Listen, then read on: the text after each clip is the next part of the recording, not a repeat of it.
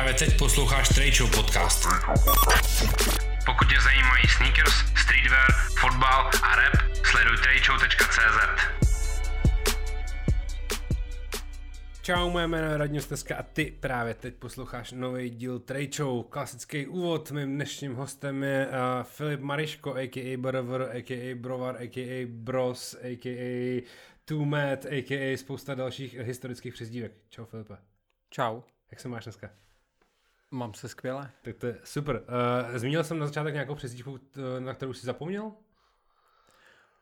těch jako graffiti men bylo hrozně moc, uh, takže asi si nezapomněl na nic. OK. Já jsem asi měsíc zpátky viděl uh, po podle třeba jako 8 letech film Gimbal. A samozřejmě jsem si na to vzpomněl, protože jsem tě v tom filmu viděl, že jo, úplně, uh, úplně logicky. A ty jsi v tom filmu hrál jednu z takových velmi epizodních vedlejších rolí jednoho z writerů Sparty, ale zároveň si byl jedním z těch, již jak to nazvat, uh, jedním z těch, kteří tam dělali ten uh, odborný dozor uh, na, na grafity a, a tvoje ruce hrály uh, téměř hlavní roli. A jak na to vlastně po těch kolika? Deseti, jedenácti, dvanácti letech vzpomínáš? Uh, vůbec nevím, jak na to, moc na to nespomínám. Je to, hodně, je to jako hodně dlouho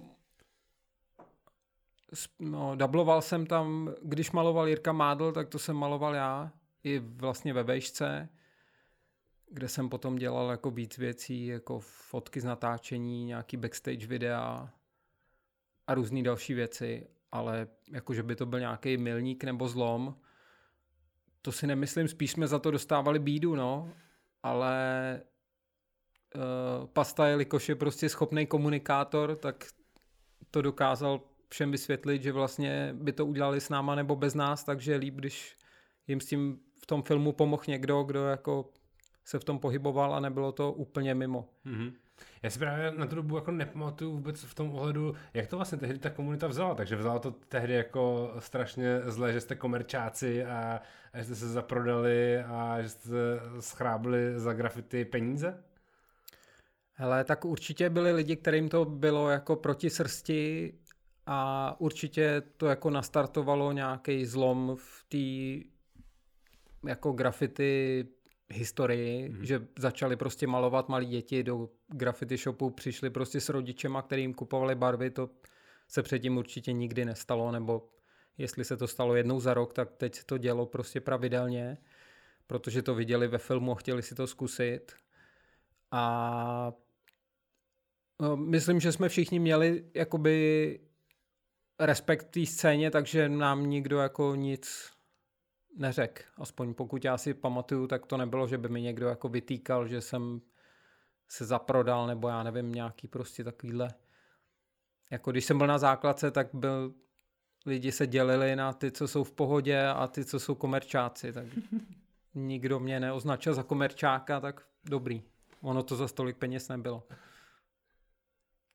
Jak jsi pak vnímal právě to, že graffiti mělo hrozný boom, obrovský, při, při, přisuzoval jsi tomu jako nějaký jako kredit, nebo měl jsi z toho radost, nebo ti to naopak vlastně vadilo?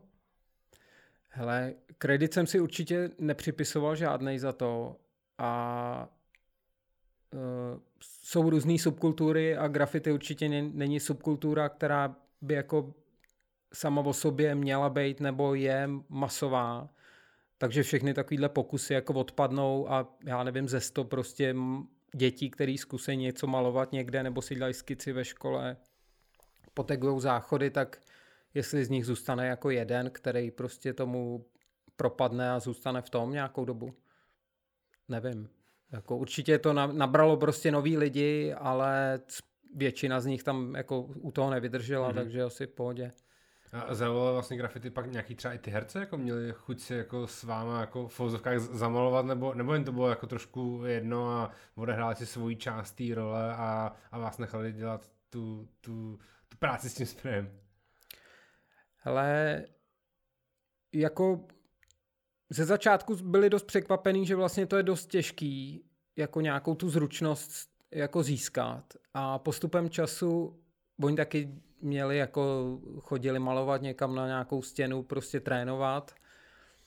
A postupem času se samozřejmě v tom jako technicky trochu zlepšili, no, ale jako určitě to neměli, že by je to chytlo a pak prostě mm. chtěli chodit někam malovat. Jako třeba kameraman, co to točil, Gimple, teď si nepamatuju jméno, nevadí, uh, tak ten ještě s režisérem šli někam na nějaký vlaky se podívat a my jsme jim říkali, hele, jako bude to dost rychlý. A oni, jo, jo, dobrý, má, jako v pohodě.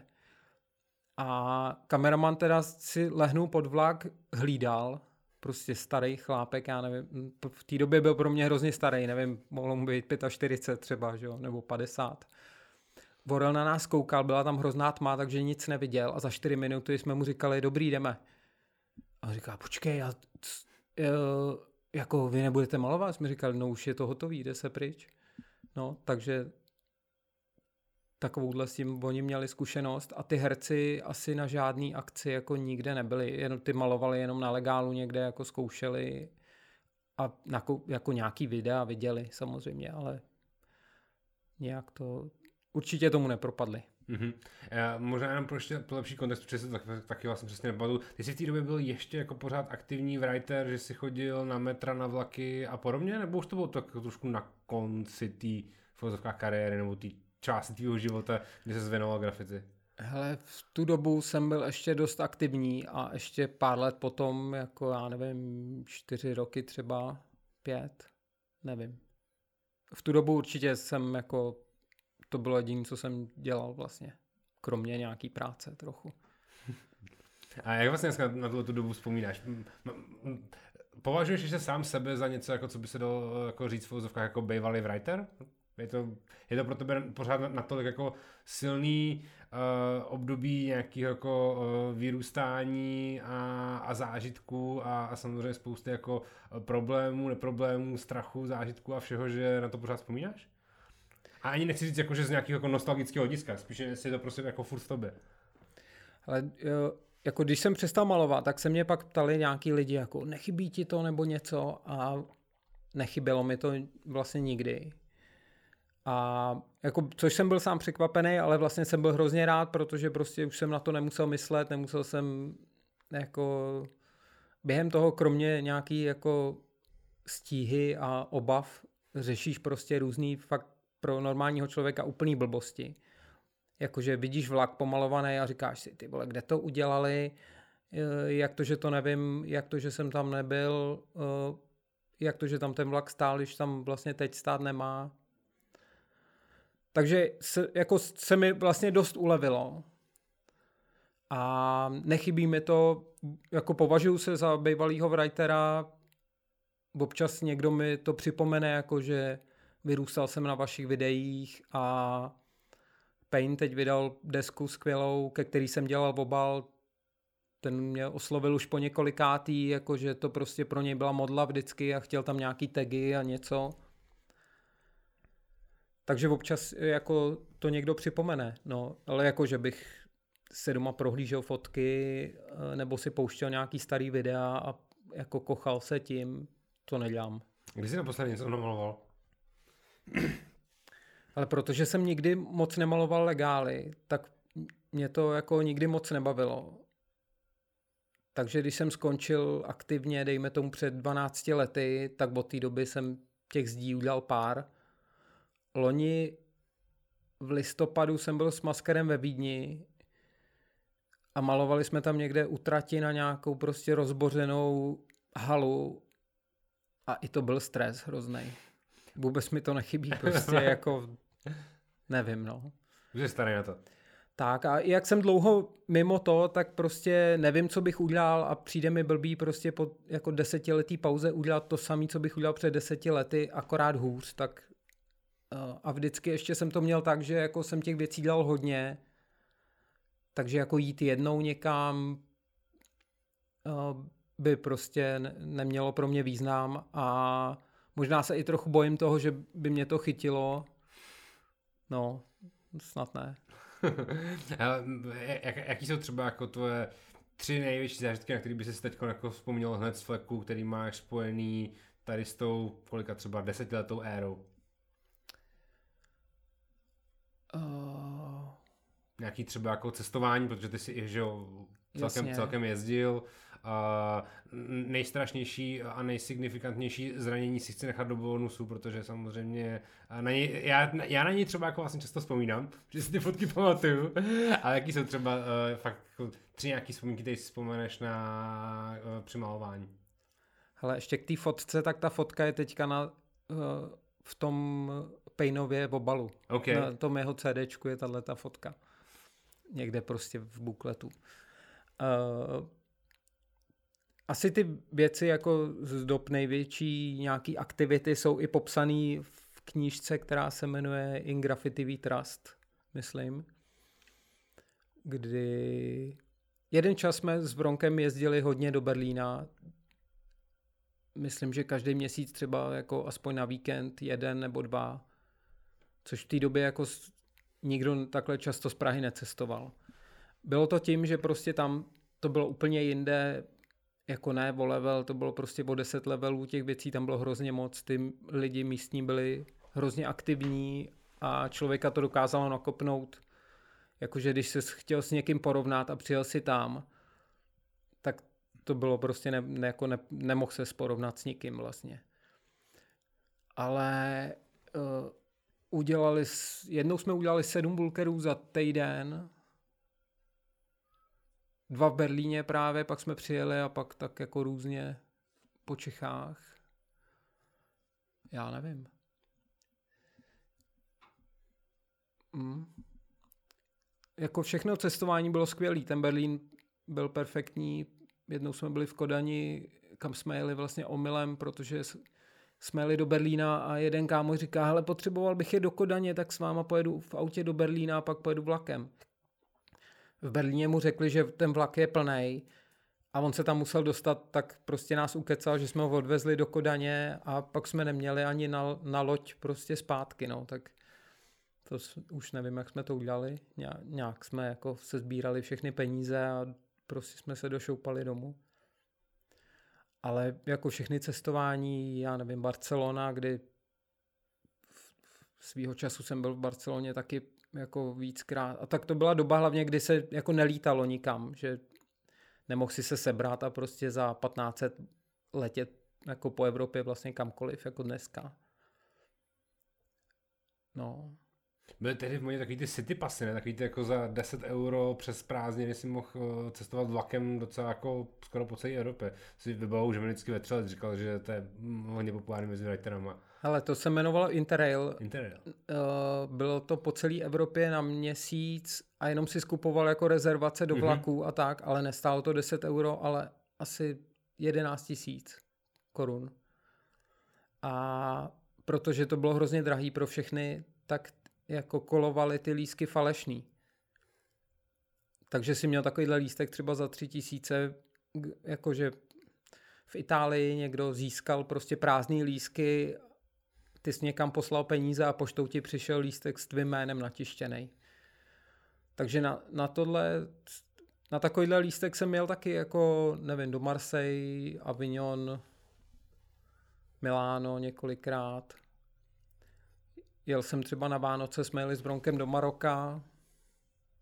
To bylo taky super, no. Pak když jsme přijeli z Maroka, jak jsme zjistili, že ten lístek platil i v Maroku, ale to jsme nevěděli, takže jsme tam kupovali norm, a tak tam to bylo dost levný, takže to nevadilo. Ale nevím, no. Co, jako co bylo nějaký... Ještě cesta na Ukrajinu jako byla taky skvělá. To byla taková jako cesta v čase. Prostě o 30 let se zvrátil. Všude byli ožralí lidi. Prostě jel si 50 hodin ve vlaku, kde k pití měli jenom šampaňský nebo pivo a všichni tam byli úplně ožralí, prostě tam padal chlap na zem, pak na dvě hodiny zmizel, to se šel asi vyspat, pak se, byl normální, pak se zase úplně ožral. Nebo jsme jeli do Bulharska, do Rumunska, tam nám někdo řekl v Bulharsku na pláži, že tam je v horách reggae festival, tak jsme se tam vydali. Dva dny jsme prostě šlapali někde v horách a tam pak prostě byl takový hypízácký jmenuje se to Rainbow, Rainbow Gathering a je to vždycky někde po Evropě celý léto, prostě hypízáci tam chodí na haty a žonglujou. Tam jsme byli jednu noc a zase jsme dva dny cestovali zpátky, protože to nebylo pro nás. Ale jako ně, ně, Vlastně jsem maloval jenom v Evropě, nikde mimo Evropu jsem se za tímhle dobrodružství nepustil. I tak to zní jako vlastně jako spousta zážitků. Jsi vyjmenoval 10 evropských měst minimálně. No, jo, a jako často jsme to spojovali s nějakýma výletama do přírody, že třeba jsme letěli do Řecka, do Soluně, tam jsme byli dva dny, ale pak jsme jeli vlakem a šli jsme pěšky na, na horu Olymp, kam jsme bohužel nevystoupili, protože začali jsme od moře, kde jsme se vykoupali, Olympa asi tři tisíce něco a my jsme měli jenom žabky. Jak proti nám chod, sestupovali prostě lidi, si měli boty, holé, lana přes sebe, omotaný a jsme měli žabky a plný batohy sprejů. Takže naše horská výbava nebyla úplně nic moc. No. Hele, zkus mi pomoct v, tom, v té časové lince. Co bylo dřív? Uh, t- vaše videa Quality Control anebo Paper Mac? Určitě ty videa. První Quality Control bylo 2003, myslím. Nebo dva. Takže má to 20 let? Je to, mož, je to možný, no, ale nemám VHS přehrávač. ale je to někde na internetu. Bylo to tvoje vlastně jako první video, nebo bylo to tvůj první jako setkání se s tvorbou videí, o kterých se teď dál budeme pak bavit? Ale no tak předtím jsem samozřejmě stříhal nějaký jako kratší videa a různý jiný, jo, nebo jsem udělal asi 15-minutový trailer na video, který vlastně nikdy nevyšlo. Nevím, no, dneska jako je, to, je to úsměvný, ale uh, první videa, co jsem stříhal na počítači, byly nějaký graffiti videa. Předtím jsem stříhal ještě videa, ale to, to bylo z kamery do, jako na VHS rekorder. To jsem nějak nastříhal prostě tak, že si na jednom pustil play, na druhým rekord, teď se to nahrálo a pak se to nahrával zpátky z jednoho videa na druhý a k tomu si píchnul cinčovou šňůru a z kazeťáku si do toho pouštěl nějakou hudbu, takže tak, pak už to mělo takovou kvalitu, že na tom nebylo nic vidět. Takže nejdřív jsem stříhal z videa na video. Takovýhle postup jako zažili vlastně lidi, kteří dělali třeba skateový videa, mm-hmm. jako David Chvátal o tom někde mluvil teďka. A vlastně to byla asi podobná doba, jak to jako ten střih začínal. Já jsem ještě předtím, než jsem začal malovat, nebo nějak v začátcích jsem skateoval. A vlastně jsem jezdil i s Davidem Chvátalem občas. A pak jsem prodal skate, koupil jsem si barvy, to nějak zůstalo prostě dlouho. Ale no, ty videa teda asi před 20 lety, no. A na co si vlastně tehdy točil? To, že jsem jako, jako VHS kameru, ze který pak vznikl právě první quality control? Hele, měl jsem nějakou mini DV kameru, nebo Sony High 8, to už ne. Jednu kameru jsem měl půjčenou do Španělska, to mi pak při cestě domů nám vykradli v Barceloně auto, to mi ukradli. Takže já jsem dlužil peníze za kameru, která stála prostě 80 tisíc v době, kdy byla normální vejplata prostě 11. Takže to bylo skvělé. A ještě mi ukradli všechny doklady a v Barceloně není, že jo, česká ambasáda, je tam konzulát, ale ten měl zavřeno a v té době byly prostě hranice mezi Českem a Německem, takže já jsem jel prostě do Česka bez dokladů. A na hranicích jsem dělal jako, že tam nejsem v tom autě a prošlo to. No, takže uh, úplně zpočátku jsem točil na nějakou kameru, která se přehrávala jenom na video. Pak, pak jsme měli doma kameru, která se dala stáhnout do počítače. Bylo to samozřejmě jako v hrozném rozlišení malým, ale už se pak dalo stříhat digitálně. Vlastně začal jsem stříhat v premiéře a nevím, co to bylo za premiéru. Asi dva. Quality, quality Control videa vyšly čtyři? Dobře? Čtyři, no. První bylo na VHSC, druhý bylo na VHSC a na DVDčku. A třetí a čtvrtý bylo už jenom na DVDčku, no. Ta VHSka umřela postupně. A i s těma videama, jako taky některý lidi prostě uh, kolem prvního kvality kontrol byla prostě obrovská kauza, kterou si není třeba rozmazávat. Já si teda vůbec nepamatuju samozřejmě. Nepamatuješ? Uh, no prostě oslovil mě jeden kámoš, jestli bych s ním nepřipravil video na Kick the Shit do Roxy. A já jsem měl rozdělaný tohle video, tak jsem mu říkal, hele, OK, tak můžem tam pustit to moje video. A on, jo, tak super, jak já to řeknu Láďovi.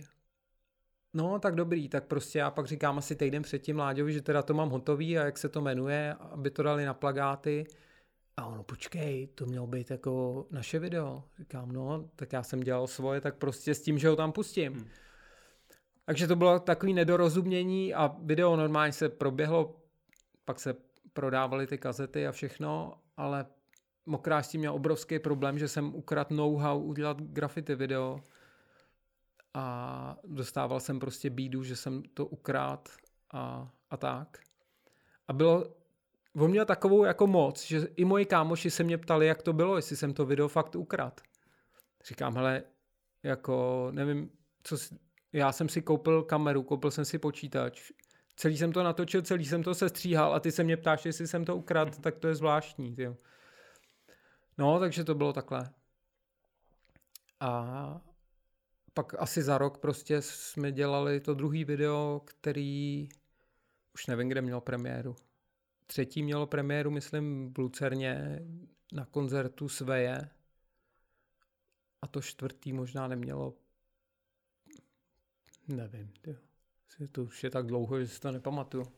Dávno, dávno. A krom kvality kontrol videa tam pak byl teda ještě i tištěný časák Paper Mac, mm-hmm. který ani vlastně nevím, kolik měl dílů. Já si vybavu do dneška ten první díl, který byl fakt jako takový malinkatým formátu, černobílej, vypadalo to úplně jako brutálně DIY, ale zároveň to pro mě vlastně bylo jako takový hrozně autentický, že to fakt bylo úplně, jak kdybyste to někdo udělal doma na tiskárně.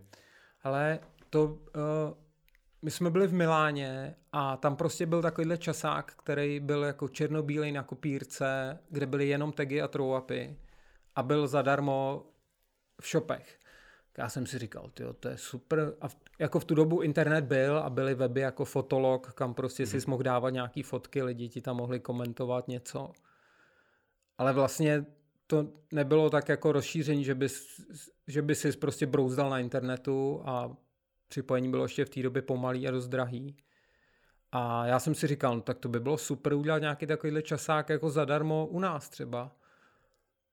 Tak jsem s tím oslovil nějaký shopy, jestli na to jde nějaký peníze a udělal jsem to.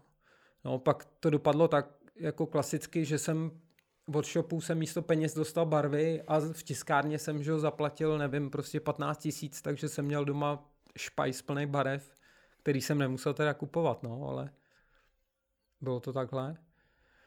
A pak bylo i jedno číslo, který byl barevný, to bylo jako z nějakých tours, jako byly tam fotky od Romea z New Yorku a jako různý vlaky po Evropě, ale jinak ty ostatní, co byly zadarmo, myslím, že byly tři, tak ty byly černobílý. I ten barevný byl zadarmo, myslím. No, tak to bylo jenom takový, jako aby to nakoplo ty lidi nebo něco. A měl jsi pocit, že to nakoplo? O, myslím, že jo. Určitě. Tak jako i se tady muselo něco dít, aby tam bylo co dávat a zároveň já jsem tam dával ty fotky, které jsem nafotil třeba v Miláně, nebo v Paříži, nebo v Berlíně, nebo různě. A úplně poslední otázka ke graffiti a pak už se přesuneme eh, k videím, eh, ke coverům a, a podobně. Zaujme tě vlastně dneska graffiti ve městě? Zaujmou tě tagy, když seš prostě u vás v Voodoo nebo se jdeš zaběhat, všimneš si toho, že prostě na nějaký fasádě nový tag, protože jasně srovnávat graffiti scénu uh, přelom 90. a 0. let uh, se současností úplně jako nesmysl, to je jasný, ale furt jsou jako lidi, kteří ještě jako dělají tagy a furt ty věci jako vznikají. Všímáš si toho nebo už jsi vůči tomu jako v filozofkách barvoslepej a ti to fuk? Hele, všímám si toho Uh, dokonce si všímám i toho, že mě to sere někdy. Ale jako v... ne nějak výrazně. Uh, jako tu úroveň toho nedokážu moc posoudit, protože uh, sám nevím, co bych dělal, kdybych prostě maloval celou tu dobu těch jako 10-12 let, co se tomu nevěnuju. Ale spousta jako men vidí, že prostě jsou super na úrovni a jako i sleduju, nějak, no, no, sleduju já nevím, na Instagramu nějaký cizí jména, ale i po ulicích si toho všímám. Samozřejmě jako je vtipný vidět nějaký prostě starý lidi, který malujou. Já když jsem byl třeba kdysi v Paříži a byli jsme na nějaký party v klubu a vyšli jsme ven a tam byl prostě 50 letý chlápek, který tam dělal tagy na ulici, tak to jsem vůbec prostě nechápal. Ale jako znám lidi, kterým je přes 40 a dělají vlaky v Praze, takže takže dobrý, takže asi prostě do toho to jako dorostlo, no. Pamatuju si, když mi bylo, já nevím, 16 a někomu bylo 20, tak nám přišlo, že je prostě hrozně starý, že už to jako, že už je starý i na to malování. A dneska jako asi se to všechno posouvá, no. Myslíš, že vlastně grafity dneska může začít někdo jako mladý? Myslíš, že je to pro někoho ještě pořád takové atraktivní, že se tomu začne věnovat? Ne, ne, nebo respektive, schválně to vlastně jako otočím třeba na tvýho syna, ten má ještě pořád jako pár let asi čas, ale myslíš si, že ho dokáže grafity oslovit, takže by ho chtěl dělat a, a co bys mu na to vlastně jako řekl, kdyby v 16 večer mizel, mizel prostě pryč z baráku a šel na vlaky? Ale co bych mu na to řekl, to vůbec nevím, ale určitě spousta mladých lidí maluje, uh, protože třeba kluci, který já znám ze skateparku, kterým je 13, 15, tak jako ty si tam dělají nějaký tagy nebo něco prostě. A určitě jako začínají nový mladý, jo. To, všechno je to v, v, o tom, že když tu věc nesleduješ úplně, tak ji vlastně nevidíš. Takže kdyby začal jezdit na horském kole, tak najednou zjistíš, že ty vole, tady všichni jezdí na horském kole, nebo prostě tady je to, je to super. Ale když to neděláš, nezajímá tě to, tak jako ti přijde, že si na horském kole si neviděl nikoho půl roku. Jako. Stejně to je s tím malováním nebo, nebo s něčím. OK, pojďme hele k těm videím. Ty, protože ty se vlastně od graffiti videí celkem plynule přesunul spíš k rapovým videím, že na začátku si dělal spousty videoklipů s Pepou, s celým Tiny labelem v době, kdy vlastně Tiny label vzpomínal. Já jsem se snažil dohledat chviličku, nedal jsem tomu jako úplně půl dne, ale snažil jsem se dohledat, který byl tvůj jako první opravdu velký videoklip. A zkus mi říct, byl to Pachatel neznámý, anebo Máme vás remix? Ani jeden z těch klipů jsem nedělal já. Fakt? To Máme vás remix dělal Marek Dvořák a Pachatel neznámý dělal Romeo, jeho brácha. To je pravda. To jako u natáčení v obou těch klipů jsem byl, ale ani jeden z nich jsem nedělal, jenom je. jsem tam jako držel kabely nebo něco. Teď jsem jako úplně jako přesně zafixovaný, že to už byl ty. Ne.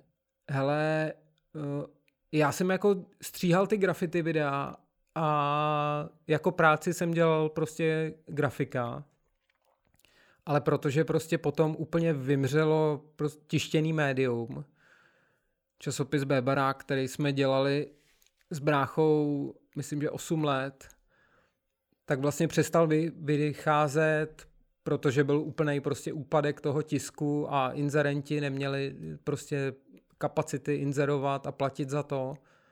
Takže časopis skončil, ale jako videa jsem stříhal furt, a protože jsem prostě dělal tu grafiku, tak jsem začal dělat nějaký jako animovaný videa a prostě pozvánky na koncerty a vlastně začalo víc i to video fungovat, protože byl rychlejší internet a bylo to kam dávat, pak začal YouTube a tak. A první videoklip, jaký jsem dělal, byl EF, ale vůbec nevím, jak se to jmenovalo než přijdu domů, myslím. Track o tom, jak chlastá v hospodě někde. To byl plně dvojklip, ne? Dokonce mám pocit. Jasně, myslím, že jo. Nějaký že taky... Bez... Než přijdu domů, jaká ta barová dlouhá be, scéna be, s fejtem. Ve Zlíně jsme to točili. No. Generace nula... Ne, nevím, něco. Je nejví, vlastně všechny klipy, co jsem kdy udělal, byly pro ty nikdy. Pak jsem jako udělal mimo to mysli dva třeba, nebo tři klipy pro někoho jiného. Já jsem si poznamenal, že jsi dělal, uh, co jsem si někdy dohledával, jeden klip pro Pragonion. Jo, to byla Noční můra. A jeden klip pro Paulího s Kenem. Což je vlastně taky ten label v té době určitě. Hele, pro Pavla jsem nějaký klipy jsme řešili, to se nikdy nestalo, ale do nějakých klipů jsem něco dokresloval. Mm-hmm. Myslím, že do dvou pro, pro Polího. Ale no, nevím. Jako pak jsem na spoustě klipech nějakých pomáhal nebo tam jako něco dělal.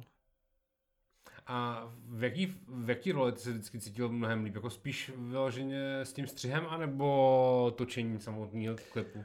Ale no, to je složitý. A nebo grafika, vlastně. Protože jsem přesně začal tak, jako že jsem dělal všechno, tak to pak pro mě bylo prostě složitý to jako skloubit a případně umět delegovat nějaký ty věci. Takže třeba co mi přišlo jako první takový nějaký větší klip, který jsem dělal a nedělal jsem tam kameru, tak byl Boy Wonder s Martinou Fabovou. Ty vole, jak se to jmenuje? Nevím, ale... Má to takový refrén od Darinky Rollins, ale nevím už, jak se to jmenuje. Čo o mě věš? No, tak ta, tam byla taková scénka, kde MC Gay uklouzne prostě při přepadení v obchodu a omylem zastřelí Jarovacka. A Rova ho tam se snaží křísit. To zní samozřejmě, že to je tak, takhle jako out of context, jak to řekneš, to zní samozřejmě úplně fantasticky. Zase jako ten výsledek tak fantastický není, ale tak. Pak uh, klip, který měl podle mě úspěch, byl EF uh, no, ty, LOL, tam byly takový jako zastavený prostě scény v baru. A bylo to ještě předtím, než byly nějaký prostě takový ty internetový challenge, že najednou celý klub lidí byl jako zmražený a všichni, ty vole, jak jste to udělali, že tam letí kamera prostě vzduchem, říkám, no, řekl jsem jim, se nehejbou. no do toho jsem tam dodělával do vzduchu nějaký prostě věci, jako, že tam stál kouř, nějaký pití teklo ve vzduchu a tak ale nikdy, jako vlastně jsem nedělal nikdy žádný velký klip, kde by byl nějaký velký budget a ne, nebo bych s tím jako si vydělal nějaký peníze. Samozřejmě nějaký peníze jsem za to vždycky měl, ale nebo vždycky asi ne, ale všechny klipy jsem dělal pro kámoše, takže jsem to nedělal kvůli penězům, spíš jako abych jim pomohl a tak. A vě, taky jsem věděl, že jako jsou lidi, kteří dokážou prostě točit pro kohokoliv a nestyděj se říct o ty peníze, který samozřejmě je to prostě práce, zasloužíš si to, když to má nějakou úroveň a tak. Ale zase je dobrý to brát i z té druhé strany a vědět, jakou to má jako hodnotu, jo? že ně, nemůže ti dát někdo prostě 100 tisíc za klip a ty víš, že on hraje prostě jeden koncert za 10 tisíc měsíčně a z YouTube mu přijde 5 tisíc hmm. prostě. Sleduješ to vlastně dneska repový klipy? Dokážou tě nějak zaujmout dnešní v vozovkách videomakeri, co dělají repový klipy, jakože jich je vlastně spousta? Hele, e, stejně jako český YouTube je prostě úlet. V, ve světovém poměru má těch views je prostě hrozně moc na to, jak jsme malá země. Jo, když Farao Monž děkuje fanouškům, že má 10 tisíc schlídnutí na videoklipu prostě a tady kdo nemá 100 tisíc za první dva dny, tak je jako Bčko hrozný. Uh, přijde mi, že spousta těch klipů má jako o hodně lepší úroveň než ta hudba. Mm-hmm. Takový jako lepší jména se snažím, moc neposlouchám český rap jako vlastně vůbec. Ale ty klipy u těch větších jmén většinu jsem viděl aspoň jednou. Nebo i ty desky si snažím jako pustit, když třeba mi to nic neřekne, nebo mě to nebaví, nebo něco. Ale jako doba, kdy jsem si řekl, tohle je debil, to už si nikdy nepustím, tak to už je za mnou jako dokážu se nad tím povzníst a snažím se na, na všem jako najít něco dobrýho. Často tam něco dobrýho je a když to někdo se tomu věnuje naplno prostě roky, tak nemůže být úplně marný přeci. Hmm. Vybavíš si nějaké jako klipy, které ti zaujaly za poslední rok třeba? Jaký klipy tě, tě, tě eh, napadnou, když se řekne prostě jako současný český rap? Nebo současní český jako videomakři. Ale no tak jako nejvíc klipů dělá asi strach a to nevím, jestli má, jestli má nějaký jako signature věc tam. No tak to jsou taky jako nový americký klipy prostě udělaný tady často jako na úplně stejný úrovni jako ty v té Americe. Často i z hodně velkých amerických jmén mají klipy prostě od týpků, který jsou malí a udělají jim to za málo peněz mm-hmm. a, a tak, no. Rov, rozhodně nerov, jako drahý klip nerovná se dobrý klip. No jasně. S tím se plně 100% souhlasit. No, často jako Boy Wonder má super videa, ne všechny taky, ale nejlepší československý klip jsou Pandury. Tečka. Yes. A krom, krom repových klipů si vlastně vždycky točil jako spoustu, spoustu jiných věcí. Plně věc, kterou jsme ještě nezmínili, tak ty si vlastně byl jeden z těch prvních členů, již tehdy jste se jmenovali a, a Life is Porno Production? Úplně na začátku, na začátku, na začátku. Jo, Lip Production, Lip, ano. Lip Production, kde jste dělali snowboardový videa a podobně, u čeho si taky vlastně byl, ne, na začátku? Nebyl jsem s klukama od začátku, ale jako po nějaký době. Dělal, dělal, nedělal jsem s nima jako snowboardový videa, ale dělal jsem s nima MTV pořady, MTV Backstage a spousty jiných pořadů a prostě videa z eventů a různý videa pro, nevím, Red Bull, Quicksilver, Adidas, všechny možné jako značky. Je, je, to vlastně něco, co tě vlastně v průběhu těch let jako primárně živilo, že to byla spíš ta jako reklamní tvorba, točení, prostě takové tak jako formátu a podobně? No než jsem, než jsem začal dělat pro Lip Production, tak jsem vlastně jako se videem neživil. Občas jsem něco udělal, ale to prostě bylo pro někoho známého, takže to jako s tím se nedalo moc živit. A vlastně od té doby dělám dost podobné věci, no, že mi přijde, že nemám nic, co bych si řekl, jako teď jsem prostě udělal skvělý, skvělý tady jako videokoncept, prostě pět dílů něčeho a všem bych to ukazoval jako a říkal si, jak je to bomba, ale tak beru to prostě jako práci a jsem s tím úplně v pohodě, jo. neberu to nějak osobně. Často točím fakt jako nudné věci, jako, já nevím, konference prostě, nebo pozdrav ředitele banky zaměstnancům, ale letíš do Šangaje na konferenci, tři dny točíš v hotelu a pak prostě domů letíš, kdy chceš, takže se dostaneš se do Šangaje, tam tě ubytou do pěti hvězdy a seš tam prostě. Tři dny pracuješ, pak se přesuneš do smradlavého Airbnb, tam seš ještě týden, na ulici pojídáš žáby a pak jedeš domů, no. Uh, co je taková jako přesně, uh, zrovna to se stalo někdy jako minulost, uh, někdy nějaký jako blízký minulosti? Ale to bylo před koronou, uh, to byla jako jedna ta samá konference každý rok na jiném kontinentu. A takže první rok to bylo v Praze, tam jsem nebyl, to nemělo pro mě význam moc. Pak jsem byl v tom Šanghaji, v Peru, pak mělo být Thajsko, myslím, a to už byla korona a od té do, leto, jo, pak ještě v Řecku, nevím, no, letos to bylo v Barceloně, to jsem taky nebyl, to jsem byl na Malorce zrovna na dovolený. Co tě dneska vlastně t- živí? Je to přesně tady ten typ videí? No, jako ne konference jenom samozřejmě, ale fakt jako různé věci, no. Jo, videa, ano. Okay. Natáčení, stříhání. OK. Pojďme k té další, v té hlavní části, poslední části, která je vlastně pro mě taková vlastně jako nejzábavnější. Ty jsi v kolika letech začal jezdit na skateu a v kolika letech si začal běhat?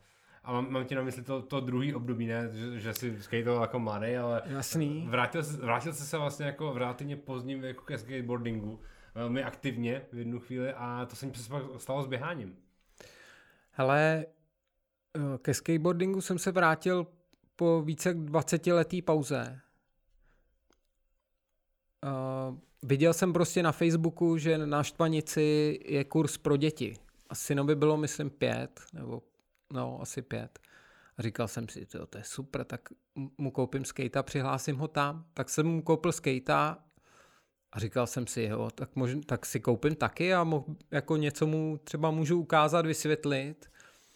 A u nás na Babě zrovna dostavili skatepark, takže jsme doufali, že tam by, budou taky nějaký kurzy, že to bylo blíž, tak tam byli, tak on tam chodil, ale od té doby já jsem skateoval každý den, třeba dva roky, fakt jako každý den. A jako tím, že se živím videama, tak jsem najednou prostě začal vlastně i točit skateový videa. Jsi točil pražského démona, že jo? Tam jsem, tak, video jsem taky dělal z pražského démona, no.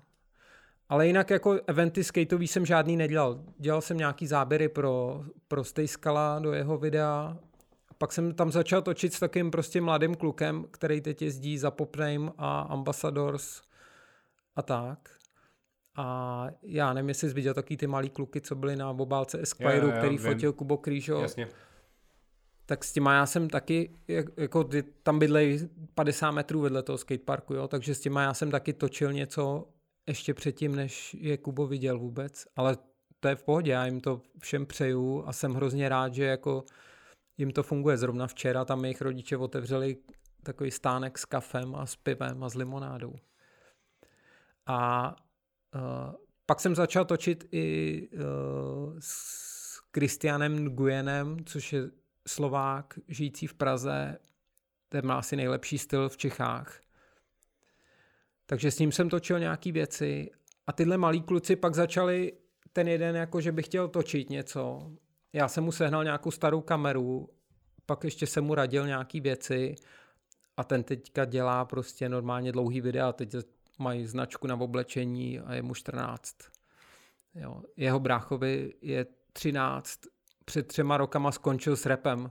Prostě neuvěřitelný. A ještě má asi metr 20, takže to prostě, to jsou G's největší, no. Hele, a pak, takže jsem začal skateovat a můj brácha začal běhat nějak, já nevím, jestli už byla korona, možná ještě předtím.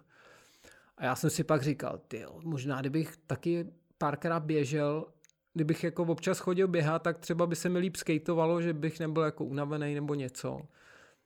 A, do, a protože bydlíme u Šárky a jeden kámoš, že tam dělá nějaký běh desetikilometrový, tak, tak uh, jsem tam šel s ním, jako uběh jsem 10 kilometrů, asi nevím, za hodinu a pět minut a pak jsem tři dny ležel doma úplně mrtvej. Ale tak říkal jsem si, že to jde a ani mi to ne, jako nevadilo, takže jsem prostě pak nějak s tím začal. Běhal jsem, nevím, tři měsíce, uběh jsem půlmaraton, to jsem měl pak pocit, že mi patří svět prostě neuvěřitelný. A já nevím, po tři čtvrtě roce jsem běžel jízerskou padesátku, což byl trochu podvod, protože to je 47 a půl tak, nebo no. něco takového. Ale a půjď jsem si říkal, ty to stovku by to chtělo. Tu jsem chtěl nějak v prosinci, pak jsem měl covid, tak to nešlo. Tak na začátku tohohle roku jsem běžel takový závod v Pišelích, co se jmenuje Pišelský kopeček. To mělo 83 asi kilometrů. Tam jsem byl osmý, nevím z kolika, možná z 25 třeba. A tak, ale pak jsem běžel nějaký ještě závody jako pražský půlmaraton, protože jsem si chtěl zkusit jako půlmaraton prostě po silnici, ne v ter- protože většinou běhám někde v trailu, v lese a ten čas samozřejmě je jako neporovnatelný, když běžíš po silnici nebo rych- někde rychle. A ještě na tom závodě ty lidi kolem tebe, který prostě ženou, tak tak to je prostě úplně jiný čas. Takže jsem běžel pražský půlmaraton pod hodinu a půl a teď mě čeká Beskidská sedmička. V srpnu to je asi 105 kilometrů a hrozný převýšení, asi 6 kopců, nebo ne, to je sedmička, tak těch kopců je 8 a nahoru se jde po sjezdovce většinou. Ale jako toho, že bych to nedokončil, toho se neobávám. Nějaký jako, že bych si dával nějaký uh, prostě úplně čas, který bych potřeboval tam si splnit, to nemám, takže v pohodě, těším se na to. Baví mě to. Co tě to všechno, všechno tak chytlo? Uh, a spíš, spíš mě to vlastně zajímá i z, i z toho úhlu pohledu, že jsem překvapený z toho, že uh, ty, který bydlíš prostě fakt jako u šárky a běháš každý den na nejlepším místě v Praze, kde se dá běhat trail, tak tě vlastně pak napadne běžet ten vlastně jako v mých očích trošku jako blbej uh, půlmaraton na těch kostkách a na té dlažbě, který jsou prostě úplně zabijácký a a který třeba v, v, pro, pro mě osobně znamená, že už jsem, já, já jsem běžel půlmaraton taky pražský a to byl poslední závod, který jsem běžel ve městě, protože mě to mm-hmm. prostě mhm. jako vůbec nebavilo a bylo mě z toho kolena. Hele, já ob, jako občas běžím po silnici někde třeba podél Vltavy, jako ze stromovky kolem zoo, takhle do zádu, prostě tam po té cyklostezce, no, tak to mám taky, to jako, tak jako příjemný. Není to, není to jako něco, co bych úplně prostě potřeboval, běhat po silnici, ale chtěl jsem si to zkusit, no. Pak mě lám, kámoši lákali na maraton pražský, to jsem nějak, asi jsem neměl čas, nebo nevím. No, do toho už se mi moc nechce, protože ono taky je rozdíl prostě, když si jdeš zaběhat sám a když jdeš na nějaký takovýhle prostě rychlo závod, tak můžeš se zničit na 50 kilometrech prostě v kopcích v lese stejně jako na 5 kilometrech, hmm. když se budeš hnát jak blázen prostě, no. Což samozřejmě ten půlmaraton jsem přepálil jak blb a prvních pět kilometrů jsem běžel v tempu po čtyři a pak jsem si říkal, že teda musím zvolnit, protože bych to nedoběh a jo, tam jsem chtěl pod hodinu 30, tak to se povedlo, ale jinak s tím nemám. No, uh, proč běhám tolik? No, asi je to prostě ve mně, no, že kdykoliv jsem něco dělal, tak jsem to dělal naplno, prostě, ať to bylo to malování, pak jsem vlastně dlouho let nic nedělal takovýhleho, jako asi jsem vlastně neměl žádný koníček, jako kromě samozřejmě dětí, ale tak jako děti a rodina to není koníček, to prostě máš, to s tím žiješ a jsi rád, že jsou skvělí a, a tak. Takže pak, když jsem začal, nejdřív jsem vlastně začal s tím skateováním, tak jsem chodil každý den se synem, ten už teďka neskateuje zase, dělá jiné věci, no, už ho to přestalo bavit. Ale měl jsem to vlastně i vždycky přes zimu, jako potře- když bylo, že bude v Alpách prostě bouře, tak já jsem potřeboval nasednout do auta, jet na freeride, doma si žena ťukala na hlavu, jako opravdu musíš teď odjet, prostě jo, promiň, musím, prostě tam, bude tam půl metru prašanů novýho za noc dnešní, takže Uh, pak jsem vlastně objevil znova to skateování, takže to pro mě bylo skvělé v tom, že když chceš jet na hory, i když jedeš na český, tak minimálně jeden den tím zabiješ, stojí to hrozně peněz. A to skateování, já jsem dal doma renderovat video a měl, věděl jsem, že mám půl hodiny čas, tak jsem šel na hodinu skateovat. Hmm. A jako ta hodinka mi stačila klidně jako na ten den úplně v pohodě. Takže teď to dělám ob, jako podobně s tím během, no. Dneska jsem prostě uvařil v oběd, dal jsem renderovat nějaký video, ještě jsem vyběhnul rychle na hodinku. A včera jsem vyběhnul večer, no. A na dvě.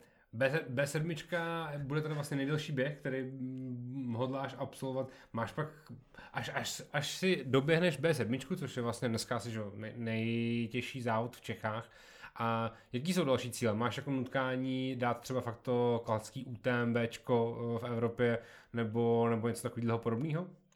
Ale kamarádi byli teďka v Andoře na závodech, který měl 100 kilometrů a hrozný převýšení. 6 tisíc, že? Myslím, že jsem koukal pět a půl. Ale jako u nás nemáš na takovýhle závody, kde natrénovat, protože tam seš prostě v hrozný nadmořský vejšce, která, to znám z toho Peru, mě, já jsem měl prostě tři dny migrénu v těch horách. Dneska jsem koukal na mapu, protože skvělá slovenská ultraběžkyně Lenka Vacvalová odletěla do Peru, dělá tam nějaký přeběh, tak jsem zrovna koukal, jak vysoko jsme byli a my jsme jeli autem 5200, ale už od 3,5 tisíce mě bylo prostě blbě jsme neměli čas na aklimatizaci žádnou, takže to bylo jako hlavně tím. No. Ale na tyhle ty uh, závody v těch jako velkých horách, jako v Alpách, v Dolomitech a tak, nemáš u nás moc kde natrénovat. Ty sice na, jako na, naběháš vejškový metry, ale běháš je na kopci, který má 100 vejškových metrů hmm. a pak to samý běžíš dolů, ale tam se ti stane, že máš prostě 20 km dlouhý seběh a takovýhle kopec jako v Čechách nemáš nikde. No. Hmm.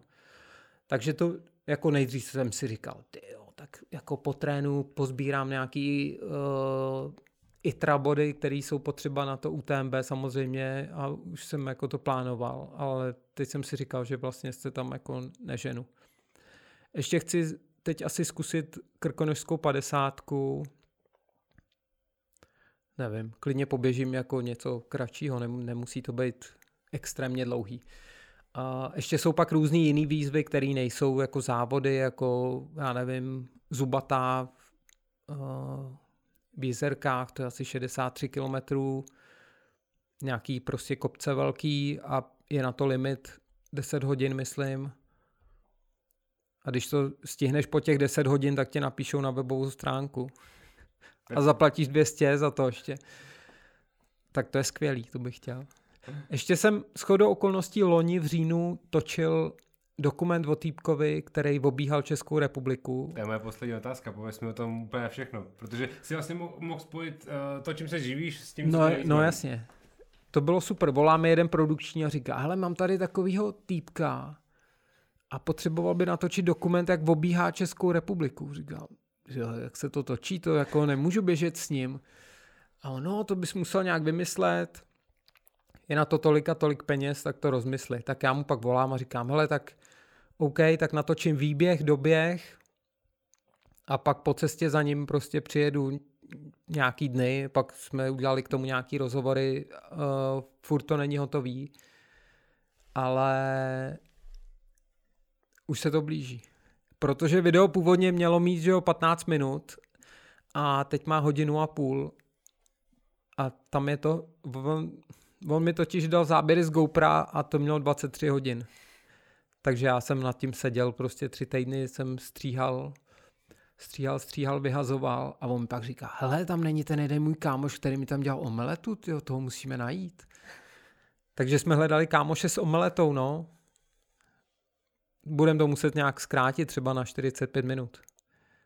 A bude to vycházet po prázdninách, protože on v říjnu se zase chystá na něco jiného. Chtěl jít někam do Himalájí, tam poletí asi příští rok, tak teďka vymýšlí, co udělá v Čechách. Jaký má vlastně jako by tohleto video background? Je to jako nějaká jeho vlastní aktivita, jak zdokumentovat eh, svůj vlastní běžický život, nebo je to v rámci, já nevím, prostě nějakých jako uh, dokumentárních filmů pod nějakou institucí, pod nějakým komerčním subjektem nebo něco takového? Hele, nebo jste to někomu prodali nakonec? Neprodali jsme to nikomu. On měl nějaký sponzory, jako dostal nějaký věci od Hudy Sportu, dostal mm-hmm. prostě nějaký oblečení jako La Sportiva, nějakou bundu, boty, něco, měl nějaký spacáky a tak. On první 14 dní běžel prostě self-supported jako bez, nič, bez nikoho, takže si představ, že v říjnu běžíš 70 až 90 kilometrů každý den a máš na zádech prostě všechno vařič, spacák. Ale já vždycky, když jsem za ním přiš, přijel, tak on vypadal prostě víc fresh než, od, než před týdnem. Prostě to bylo neuvěřitelný. Big up kožak je to démon. OK. A super, probrali jsme úplně všechno, co jsem chtěl probrat v té hlavní části, máme jenom nějaké ještě drobnosti do bonusu, takže kdyby vás eh, zajímalo eh, nejznámější eh, Filipovo zranění z jeho grafity života, tak poročujte dál na herohero.co lomeno trade.cz do bonusového dílu a pokud jste doposlouchali až teď, tak díky moc a čau. Nazdar.